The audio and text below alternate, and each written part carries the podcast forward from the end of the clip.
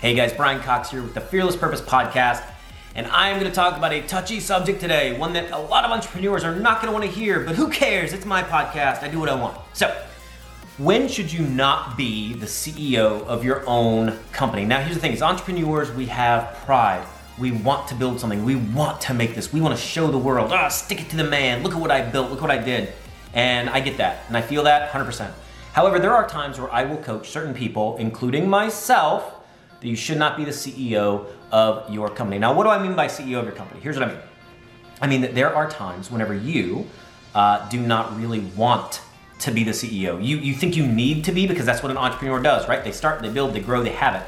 But maybe that's not really your passion or your strength. And I'm going to give an example of one of my businesses, uh, which is Blaze Performance Solutions, the, the you know, organizational training arm of a lot of what we do.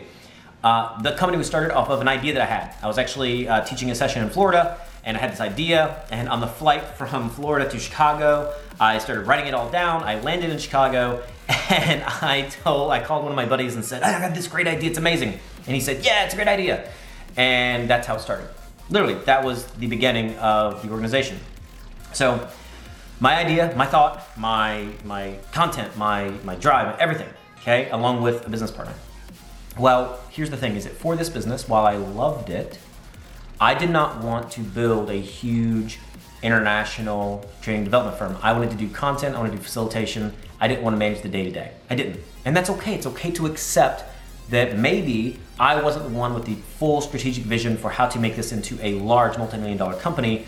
I might not would have been able to scale it myself. And so what we did is he found someone who we felt like would be a great partner with us to make this company amazing. And we brought them as a, in as a partner. And frankly, after time, we decided, you know what, this person should be running the strategic vision of that. I continue to maintain a very heavy hand in decision making. I obviously own still a majority of the company, uh, but this person is the day to day strategic driver of this organization. With the purpose being, that's not what I want to do. You know what I love to do? And this is just the truth. I love doing this. I love making content, talking to people, coaching people, and I love building. Building business is what I love doing day to day management and running of a business, hmm, not really my favorite thing to do. So, we've talked about things like strengths and we'll continue to do that. I need you to take some time and be really, really upfront with yourself. In being an entrepreneur, what is it you want? Do you want to say that you built and grew this multi million or multi billion dollar organization, or do you want to do what you love every day? Is that what you love? And if it's what you love, do it, man. Be the CEO, run that thing, show the world, stick it to the man, do what you got to do. I love it.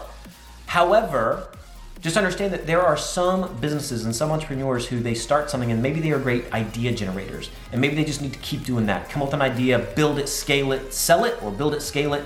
Give day-to-day management to someone else or they maintain a majority stakehold or whatever it might be. But don't feel like that you have to be everything to your business. You may not be. It may not be you know your niche. It may not be your, your forte.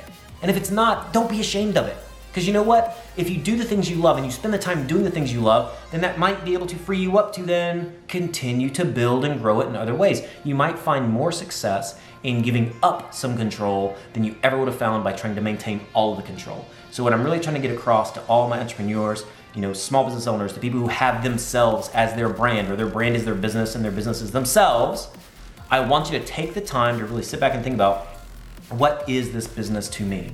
Is this something that I want to run every day? I want full control? Or is it something that you can get by with saying, you know what, I like to build, I like to create, I don't like to manage day to day? And understand there's no shame in that. Now, if you are going to then give up control, that can be scary. That can be tough. It was tough for me, still is sometimes. You have to then be able to say, you know what, let's find the right fit. Don't just give away a piece of your business without seeing results. Bring someone in, trial basis. Say, hey, you know what? Let's see how this works out. And if it does, then this is the time frame. But we have to be honest with each other, saying this is a good fit or it's not.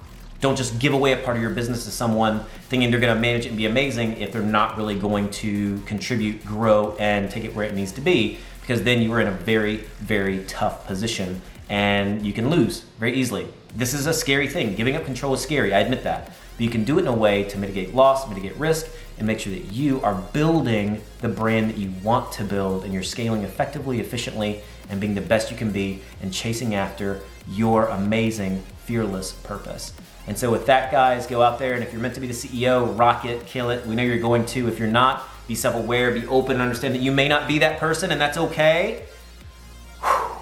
but take the time to understand the truth and your truth, your reality, and make the right decision. So with that, guys, go out, chase your fearless purpose. If you like this video, click the subscribe button, like this video, and leave us a comment that says what you want to hear about next, because we will listen and we will make that happen, and we'll see you guys in the next video.